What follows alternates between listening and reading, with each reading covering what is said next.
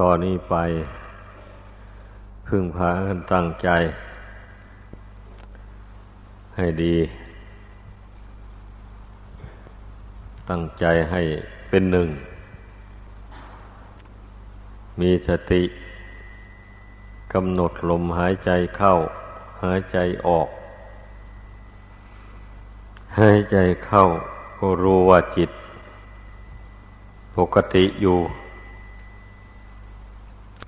หายใจออกก็รู้ว่าจิตคือความรู้สึกนี่เป็นปกติอยู่นี่เรียกว่ารู้ตัวกายก็นั่งอยู่ตรงนี้จิตก็มีความรู้สึกอยู่ภายใน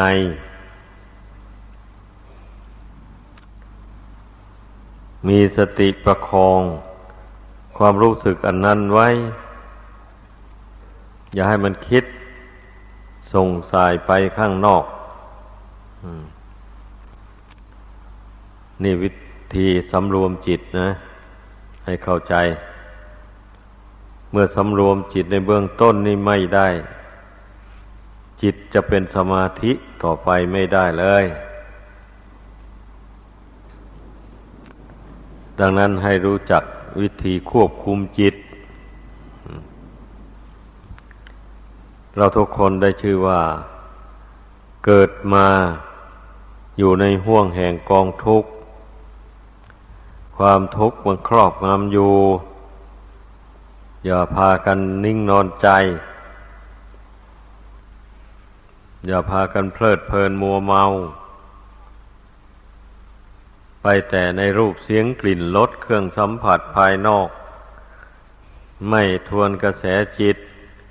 เข้ามาดูร่างกายดูจิตใจมันก็ไม่รู้ว่าตนนั้นเป็นทุกข์อย่างไรไม่รู้จริงๆนะคนเรานะ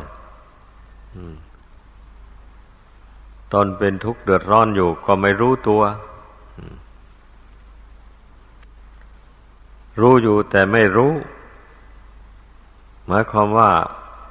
รู้ว่าเป็นทุกข์แต่ไม่มีอุบายที่จะระงับทุกข์ได้นั่นน่ะจึงเท่ากับว่าไม่รู้นั่นแหละเมื่อผู้ใดมาภาวนาทวนกระแสจิตเข้ามาภายในมากำหนดรู้กายรู้จิตนี้อยู่ก็ย่อมรู้จักทุกข์เพราะร่างกายนี่มันแปรปรวนอยู่เรื่อยไปไม่คงที่แล้วจิตก็อาศัยอยู่ในร่างกายอันนี้เมื่อร่างกายอันนี้มันแปรปรวนไปมันกระทบกระทั่งกับจิตจิตก็มีความรู้สึกเปลี่ยนแปลงไม่ปกติวุ่นวายถ้าจิตของท่านผู้รู้ทั้งหลายแล้วท่านไม่หวั่นไหวเพราะท่านรู้ว่ากายนี้ไม่ใช่ตัวตนของเราเมื่อมันแปรปรวนไปก็เป็นเรื่องของมันเราก็บังคับมันไม่ได้หน้าที่ของจิตก็มีแต่กำหนดรู้เท่าตามเป็นจริงอยู่เท่านั้นเองเราจะไปบังคับให้มันเป็นอย่างโน้นอย่างนี้ไม่ได้เลย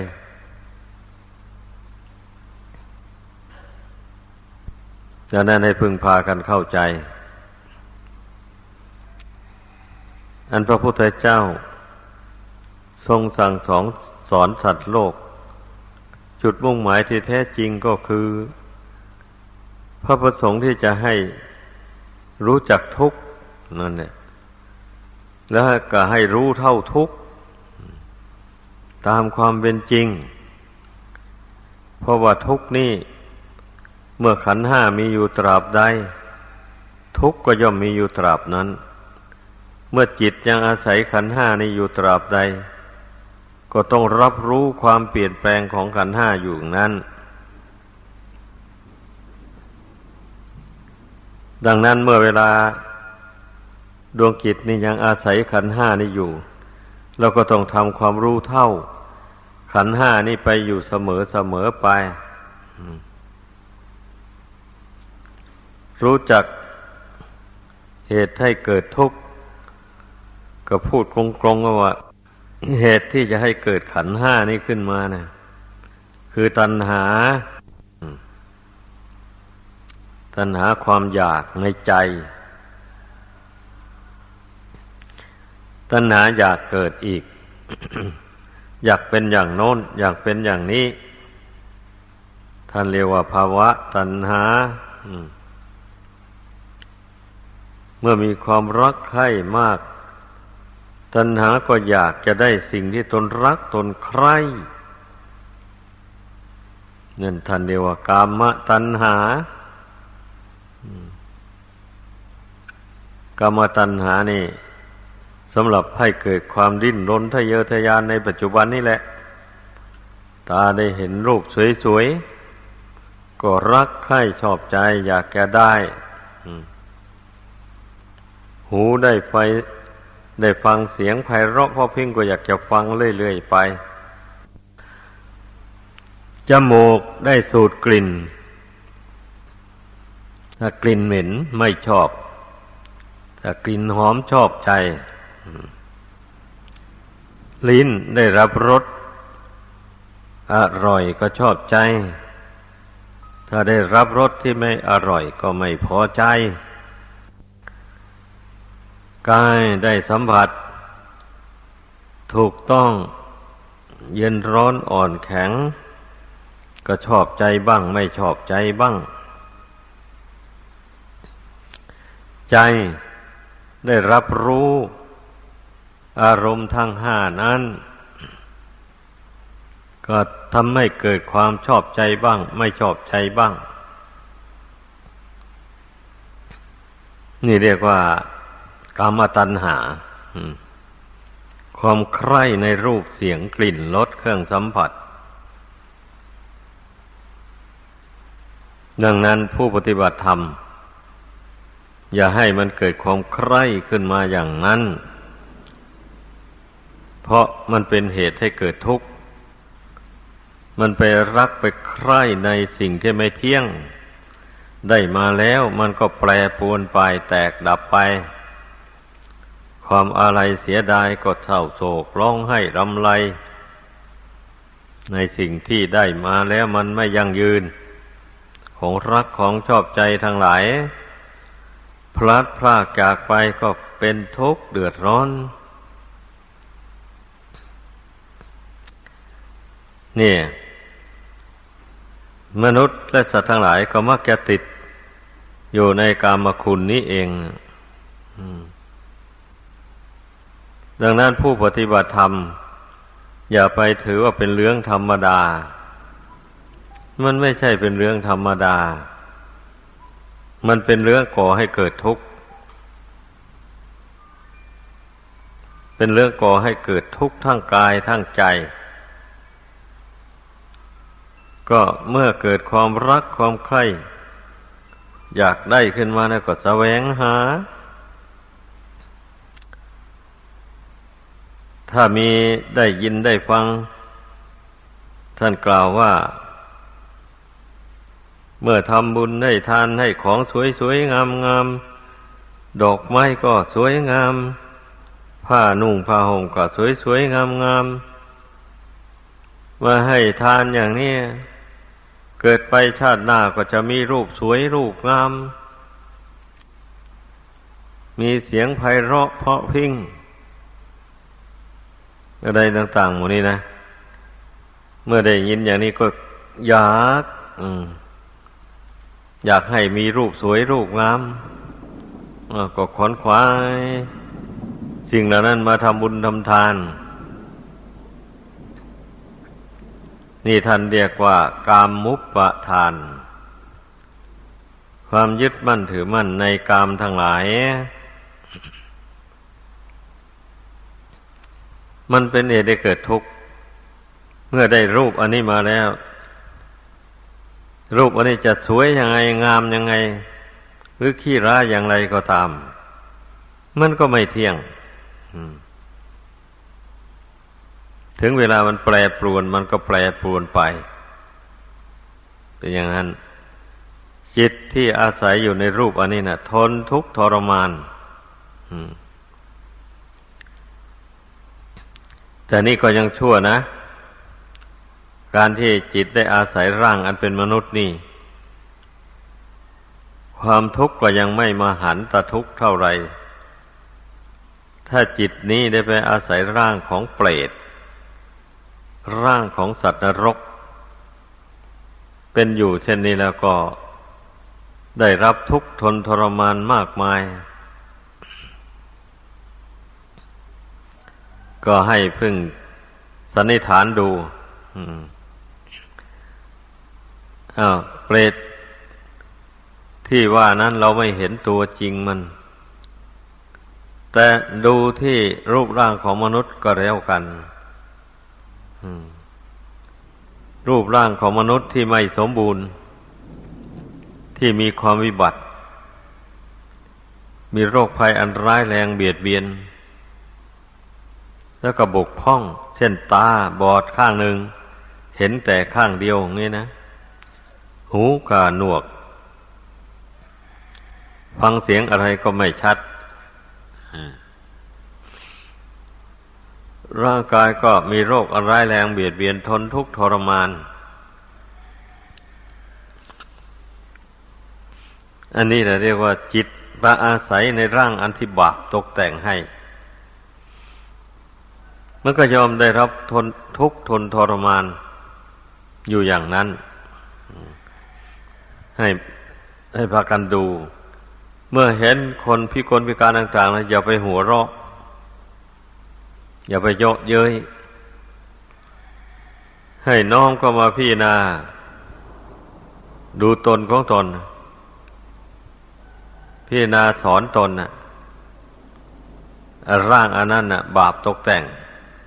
มันทำบาปมันเบียดเบียนบุคคลอื่นสัตว์อื่นมาแต่ชาติก่อนนู่นไปทุบไปตีเขาฟันไปแทงเขาให้เจ็บให้ปวดไม่ให้ถึงตายให้พิการไปไอ้กรรมนั้นมันก็ติดสอยห้อยตามมาสนองเอาทำให้ร่างกายพิการต่างๆ นี่มันเห็นประจักษ์ในปัจจุบันชาตินี้เองถ้าเราพูดถึงเรื่องที่เรามองไม่เห็นด้วยตามันก็ไม่ค่อยจะเชื่อก็ดูเอาที่เรามองเห็นด้วยตาหนังนี่แหละมันก็มีอยู่ดาดดื่นนี่ระบาปกรรมตกแต่งดังนั้นนะพระพุทธเจ้าจึงได้ทรงสอนให้ละเว้นจากการเบียดเบียน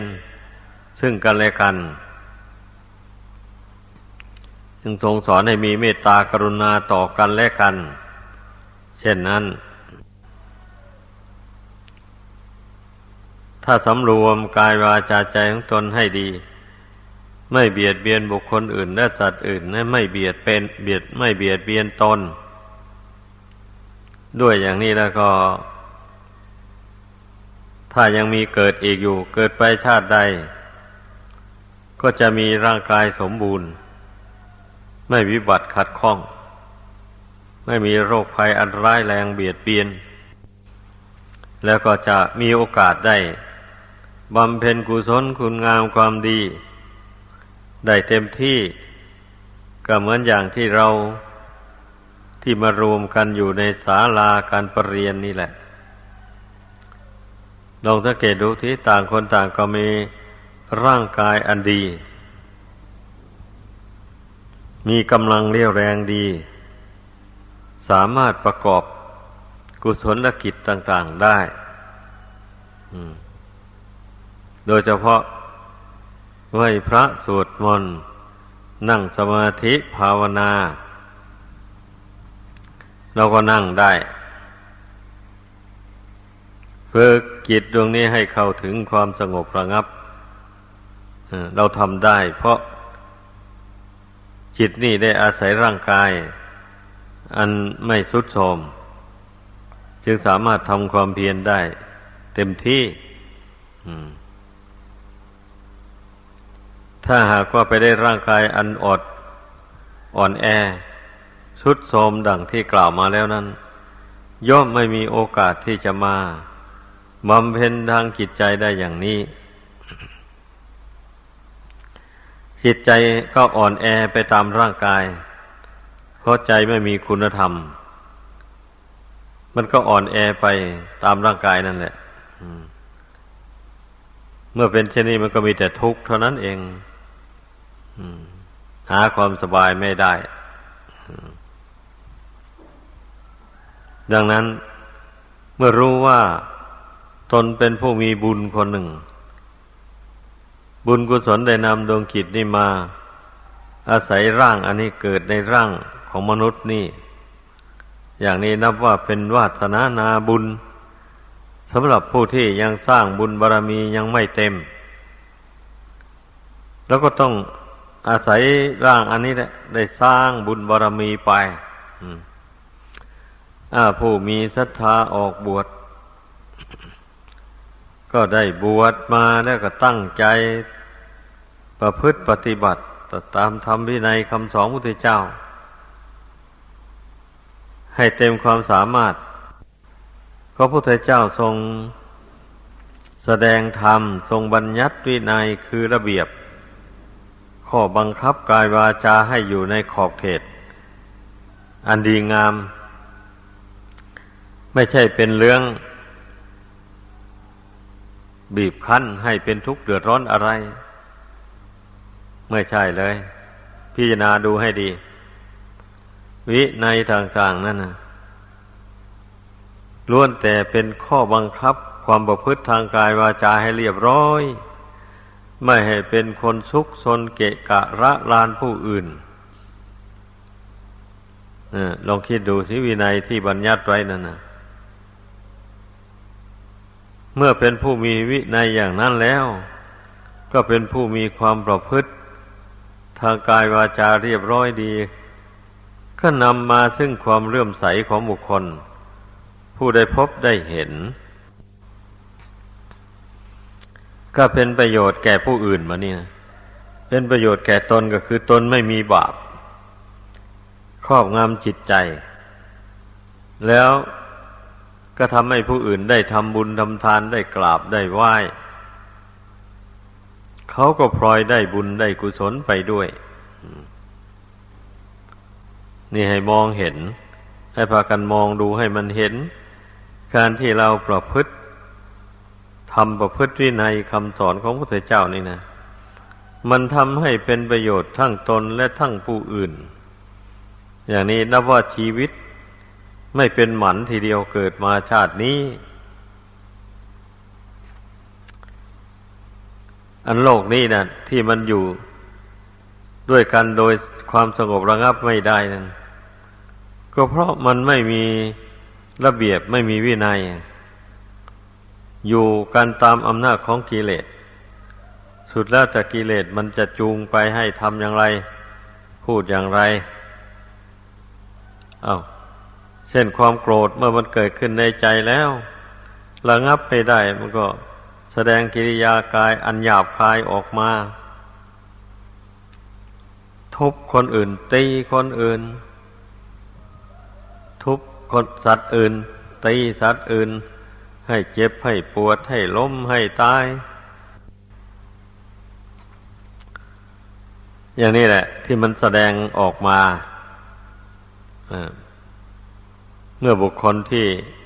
ไม่ฝึกตนนั่นเนี่ยไม่ฝึกจิตไม่ห้ามจิตของตนไม่ยึดเอากุศลความดีเป็นที่พึ่งไปยึดเอาความโลภความโกรธความหลงเป็นที่พึ่งกิเลสเหล่านี้มันก็ทำผิดแล้วบัดนี้นะดลบันดาลให้ความประพฤติทางกายวาจาเหลวไหลไปแล้วถึงได้เบียดเบียนกันอยู่เนี่ยมนุษย์โลกนี่ก็เพราะขาดวินัยไม่ยินดีที่จะปฏิบัติตามระเบียบวินัยที่พระพุทธเจ้าทรงบัญญัติไว้ ทั้งคฤหัสถ์ทั้งนักบวชนั่นแหละคฤหัสถ์อย่างนี้สิกขาบท5ประการนั้นล้วนแต่ห้ามไม่ให้เบียดเบียนตนเบียดเบียนผู้อื่นทั้งนั้นเลยพระองค์น่ะทรงมีพระมหากรุณาที่คุณอันยิ่งใหญ่ไพศาลต่อสัตว์โลกแต่สัตว์โลกไม่สนองตามพระประสงค์ของพระองค์ส่วนมากนะไม่ยอมรับปฏิบัติตามไม่ยอมเว้นตามเช่นนั้นนะมันถึงได้เบียดเบียนกันให้เป็นทุกข์เดือดร้อนอยู่อย่างนั้นแม้ผู้เข้ามาปฏิบัติอยู่ในวัดวาศาสนาแล้วก็ตามก็ยังเบียดเบียนกันอยู่เมื่อบุคคลประมาทไม่ฝึกกายไม่ฝึกจิตให้สงบระงับให้ตั้งมั่นลงไปให้เข้มแข็งมันก็สู้อำนาจกิเลสไม่ได้พอมีอะไรกระทบกระทั่งมาก็ฉุนเฉียวขึ้นมาเลยพอมีสิ่งที่น่ารักน่าพอใจกระทบกระทั่งมาก็เกิดความรักความพอใจขึ้นมาอย่างรุนแรงนี่แม้จะมาปฏิบัติธรรมอยู่ในวัดวาศาสนามันก็เบียดเบียนกันได้ถ้าผู้ใดไม่ยอมละกิเลสเหล่านี้ไม่ยอมทำความเพียรไม่ยอมเอาทุกข์เป็นทุนกลัวจะเป็นทุกข์นอนน้อยก็กลัวจะไม่สบายต้องนอนให้มากๆคืนทั้งคืนอย่างนี้เรียกว่าคนเป็นผู้ที่ลืมตัวไม่รู้ตัวถือเอาการหลับการนอนว่าเป็นความสุขตนได้นอนมากเท่าใดนับว่าตนมีความสุขมากเท่านั้นคนนอนมากเช่นนั้นเลยไม่มีปัญญาไม่ได้คิดอ่านอะไรไม่ได้กิเลสหุ้มห่อจิตใจอยู่เท่าไรก็เท่านั้นไม่สามารถจะทำให้มันบรรเทาเบาบางได้เลยและเมื่อเป็นเช่นนี้นะการนอนมากๆมันจะดีตรงไหนล่ะดีตรงว่ามีสุขภาพร่างกายสมบูรณ์ดีไอ้ร่างกายสมบูรณ์ดีเท่านั้นมันจะสมบูรณ์ไปถึงไหนกันน่ะถ้าหากว่าได้นอนมากๆนั้นแล้วร่างกายจะเที่ยงยั่งยืนจะไม่แก่ไม่ชราไม่มีโรคภัยเบียดเบียนอย่างนี้มันก็พอนอนอยู่คนใดนอนมากๆร่างกายก็ยิ่งอ่อนแอลงไปจิตใจก็อ่อนแอนั่นแหละท่านจึงเรียกว่าคนเกียจคร้านคนสันหลังยาวคุณว่าเอาแต่นอนเป็นประมาณอย่างนี้กำลังวังชามีอยู่เมื่อไปพอใจในการนอนนั้นแล้วตนแข็งแรงอยู่ก็เหมาว่าตนอ่อนแอตนไม่สบายเหนื่อยเน็ดเหนื่อยเมื่อยล้าทำงานไม่ได้แต่เวลากินเนี่ยกินได้เต็มที่อันนี้แหละท่านเรียกว่าคนเกียจคร้านเห็นแก่หลับแก่นอนเลยไม่ได้ทำความดีอะไรไม่ได้ฝึกตนเลยกิเลสมีเท่าไรก็มีเท่านั้นบางทีก็สร้างเพิ่มเติมเข้าอีกมากขึ้นไปเรื่อยๆเราคิดดูให้มันเห็นบุคคลผู้ที่อาศัยความสุขในการหลับการนอนมันยั่งยืนที่ไหนอะเมื่อถึงคราวร่างกายมันชำรุดทรุดโทรม มันก็ชำรุดทรุดโทรมไปดังนั้นผู้ได้รู้ตัวแล้วเวลาร่างกายมันไม่ชำรุดทรุดโทรมมันมี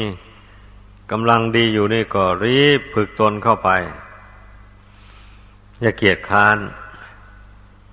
ถึงนอนมากมันก็ช่วยป้องกันแก่กันตายไม่ได้หรอกกินมากก็ป้องกันแก่กันตายไม่ได้สอนตนเข้าไปอย่างนี้เพลิดเพลินมัวเมามากรำที่ไหนไปที่นั้นขับร้องที่ไหนไปที่นั้นดีดสีตีเป่าที่ไหนไปที่นั้นเสพาที่ไหนไปที่นั้นเพลงที่ไหนไปที่นั้นมันก็ป้องกันเจ็บป้องกันตายไม่ได้การแสวงหาความสุขเช่นนั้นผู้แสวงหาความสุขเช่นนั้นก็ยังแก่ยังเก็บยังตายอยู่แต่แล้วจิตใจของเขาไม่เป็นท่าเลยเพราะความสุขเช่นนั้นมันไม่ได้ติดสอยห้อยตามไปเลยมันเป็นสุขอยู่ชั่วระยะหนึ่งเท่านั้นเวลาความเจ็บไข้ได้ป่วยมาถึงเข้าแล้วความสุขเหล่านั้นก็หายไปหมดเลยลองคิดดูเป็นอย่างนี้แหละนักปราชญ์ทั้งหลายท่านพิจารณาเห็นอย่างนี้แล้วท่านจึงไม่เพลิดเพลินมัวเมาไปผู้ยังเด็กยังเล็กก็ก้มหน้าศึกษาเล่าเรียนวิชาความรู้อย่าไปตื่นเต้นกับมหรสพคบกันอะไรต่ออะไรหมู่นั้นนั่นมันพาให้เสียเวลาในการศึกษาเล่าเรียนวิชาความรู้ต่างๆก้มหน้าศึกษาเล่าเรียนท่องบนจดจำเอาวิชาความรู้ให้ได้ผู้เป็นนักบวชก็เรียนธรรมเรียนวินัยให้ได้แล้วก็ปฏิบัติตามธรรมตามวินัยนั้นไม่ประมาทผู้เป็นคฤหัสถ์ก็ต้องทำหน้าที่การงานสำรวมตนอยู่ในสิกขาบท5ประการไม่ประมาทตั้งหน้าทำคุณงามความดีทำการทำงานอันปราศจากโทษปราศจากบาปกรรมทั้งหลายเลือกทำแต่งการงานที่ไม่เป็นบาปเป็นโทษนั้นสำรวมตนอยู่ในธรรมในวินัยด้วยดีถ้าหากว่าผู้ใดมาประพฤติตามพระธรรมคำสอนของพระพุทธเจ้าอย่างนี้นะผู้นั้นก็จะทำกิเลสตัณหาอันเป็นบ่อเกิดแห่งทุกข์นี่ให้น้อยเบาบางออกไปจากจิตใจดังที่กล่าวมาแล้วแต่ตอนต้นแหละพระพุทธเจ้าตรัสไว้ในอริยสัจสี่นั่นนะสาเหตุที่คนเราจะเกิดเป็นทุกข์ทั้งทางร่างกายจิตใจก็เพราะตัณหาความทะเยอทะยานอยากมีประการต่างๆดังกล่าวมานั้นบางคนก็ปรารถนาให้ไปเกิดเป็นเทพบุตรเทวดาอินพรหมเมื่อได้ฟังว่าเทวดามีความสุขมากก็อยากมีความสุขนั้นทำบุญกุศลอะไรก็ปรารถนาให้ได้ไปเกิดสวรรค์ชั้นฟ้าอันนี้มันก็เป็นตัณหาประเภทหนึ่งเป็นตัณหาระดับกลางก่อให้เกิดความทุกข์อย่างกลางๆหมายความว่าเมื่อไปเกิดสวรรค์แล้วก็ไปติดความสุขอยู่ในสวรรค์นั้นก็ไม่ได้สร้างบุญสร้างกุศลอะไรไปชื่นชมยินดีแต่ในรูปเสียงกลิ่นรสเครื่องสัมผัสอันเป็นทิพย์อยู่เท่านั้นเอง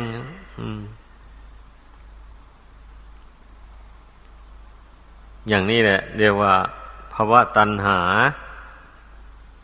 ตัณหาความอยากเป็นโน้นอยากเป็นนี้ต้องเรียนรู้ไว้ วิภวตัณหานั่นได้แก่ความอยากไม่เป็นนู้นไม่เป็นนี้อ้าวความอยากไม่เป็นโน้นเป็นนี้ก็เป็นตัณหาหรือก็เป็น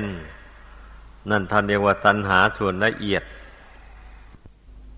เมื่อบำเพ็ญสมาธิบำเพ็ญฌานให้เกิดแล้ว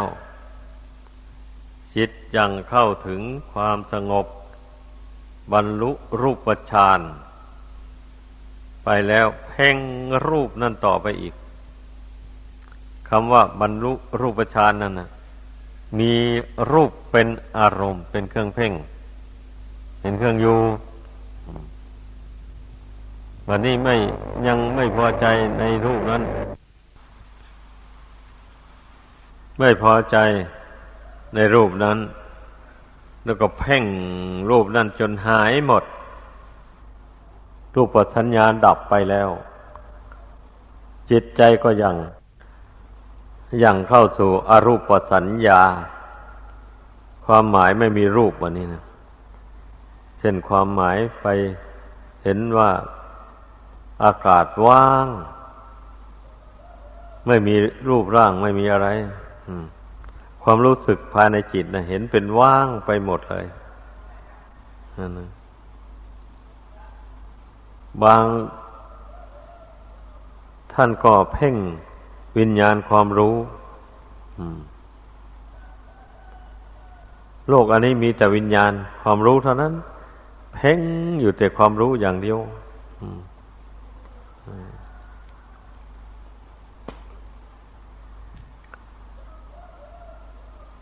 บางท่านก็เพ่งละเอียดเข้าไปจนว่าน้อยหนึ่งก็ไม่มี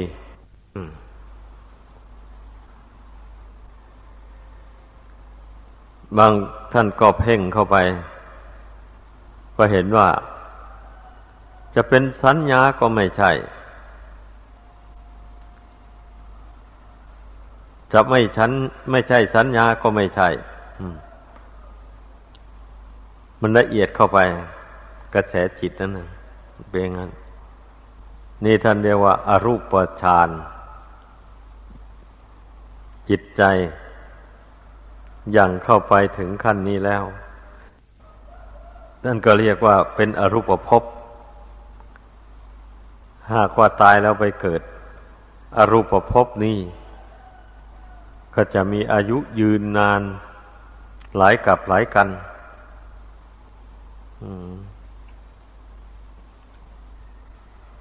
แต่จิตที่มันหลงแล้วเข้าใจว่าเป็นนิพพานอย่างนี้เนี่ยพระพุทธเจ้ายังตรัสว่าเป็นวิภวตัณหาความอยากไม่เป็นโน้นอยากไม่เป็นนี้หมายความว่าอยากสงบอยู่อย่างเดียวไม่ต้องการอยากคิดอะไรไม่ต้องการอยากจะรู้ความจริงของชีวิตนี่ตามเป็นจริงแต่อย่างใดอยากจะเข้าไปสงบอยู่อย่างนั้นลูกเดียวนี่คำว่าความอยากไม่เป็นโน้นอยากไม่เป็นนี้ท่านเรียกว่าวิภวตัณหาดังนั้นทางที่พ้นทุกข์จริงๆก็เมื่อทำจิตให้สงบลงไปแล้วก็เจริญปัญญาต่อสมมติว่าสงบลงไปแล้วเรามาอาศัยอยู่ในร่างอันนี้นะมันเป็นยังไงดำริในใจอย่างนี้นะมันก็รู้ได้มันก็เข้าใจได้ไปมาอาศัยอยู่ในรูปอันนี้ก็มาอาศัยอยู่ในรูปอันไม่เที่ยงไม่ยั่งยืนมาอาศัยอยู่ในรูปอันสกปรกโสมมไม่ใช่เป็นรูปอันสะอาดสะอ้านหมดจดแต่อย่างใดมันสะอาดแต่ภายนอกเท่านั้นเองอาศัยหนังหุ้มอยู่หนังนี่สำหรับปกปิดอวัยวะส่วนที่สกปรกโสโครกไว้ ไม่ให้หน้าเบื่อหน่ายนักแต่ละคนนอนประมาทมันดูกันเยอะแค่ผิวหนังนอกๆนี่แหละเมื่อขัดถู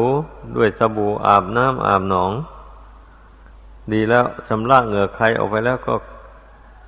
ผิวพรรณก็ขาวผุดผ่องเช่นนี้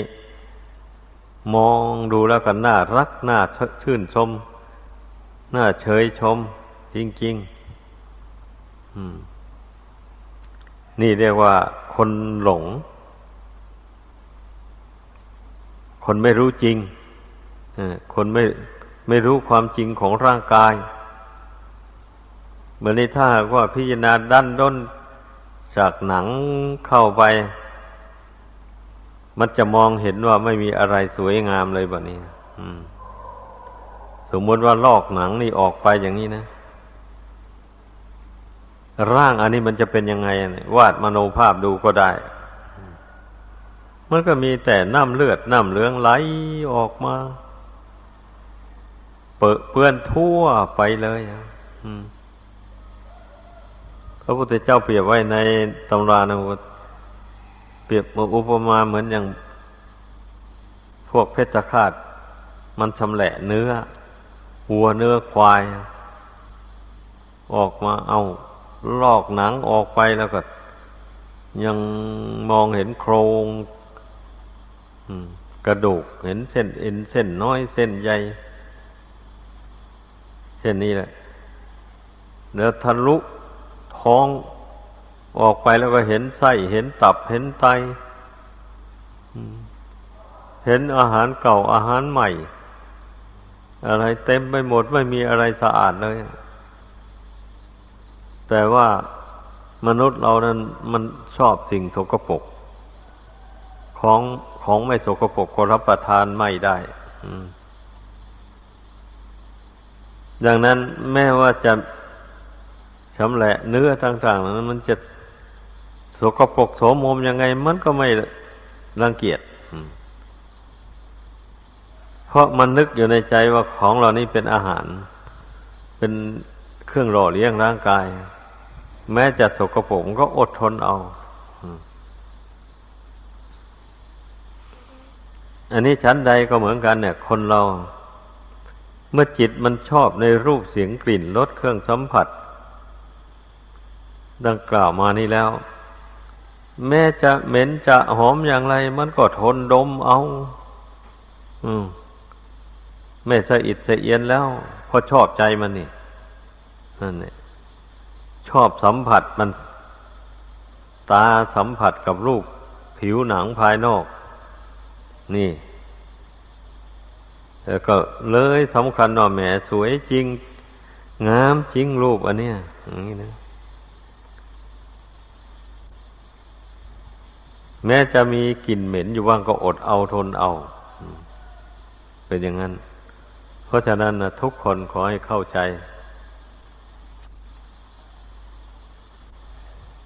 พระพุทธเจ้าทรงแนะนำสั่งสอนให้พุทธบริษัททั้งหลายได้พิจารณาให้เห็นความจริงของร่างกายนี้ก็เพื่อที่จะให้คลายความกำหนัดยินดีให้ละอุปทานความยึดมั่น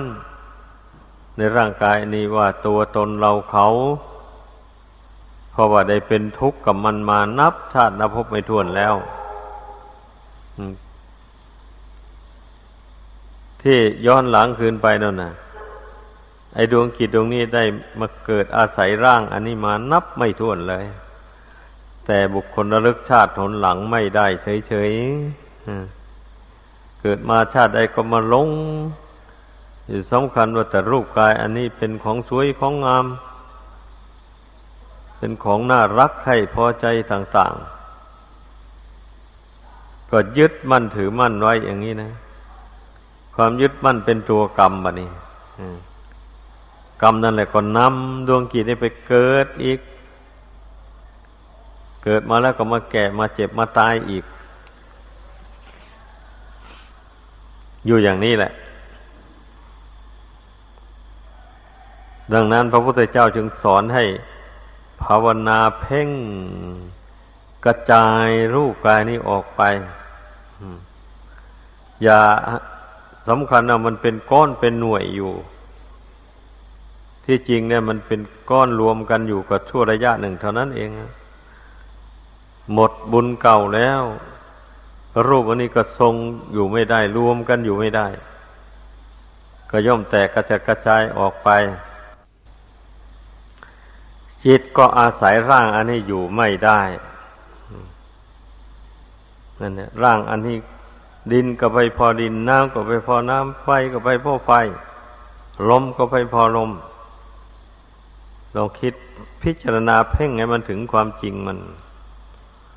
อย่างนี้แล้วก็มันจะบรรเทาเสียซึ่งราคะโทสะโมหะผู้ใดหมั่นเพ่งพิจารณาบ่อยๆเข้าไปเมื่อพิจารณาเห็นแล้วก็ทวนกระแสเข้ามาว่าใครเป็นผู้รู้ผู้เห็นรูปร่างอันนี้ทวนกระแสเข้ามาหาความรู้อันนี้ก็รู้ได้ว่าอ๋อดวงจิตดวงนี้แหละเป็นผู้รู้ใครเป็นผู้คล้องอยู่ในรูปอันนี้ก็จิตดวงนี้แหละไม่รู้เมื่อจิตไม่รู้แล้วมันก็คล้องมันก็ติดอยู่อย่างนี้แหละเมื่อมาทวนกระแสเข้ามาหาตัวได้อย่างนี้มันก็สามารถปล่อยวางรูปกายอันนี้ลงได้ก็เป็นหนทางที่จะให้พ้นทุกข์ภัยในสงสารนี้ได้เมื่อทำไปบ่อยๆทำความเพียรบ่อยๆหัดปรงหัดวางไปบ่อยๆเข้าไปจิตนี่มันก็ค่อยห่างเหินถอนตัวออกจากนามจากรูปนี้ไปเรื่อยๆแหละในที่สุดหากว่าบุญบารมีเพียบพร้อมเมื่อใดแล้วก็จิตนี่ก็ถอนตัวออกจากนามจากรูปนี้ได้ก็มีพระนิพพานเท่านั้นเองเนี่ยเป็นที่ไปดังแสดงมา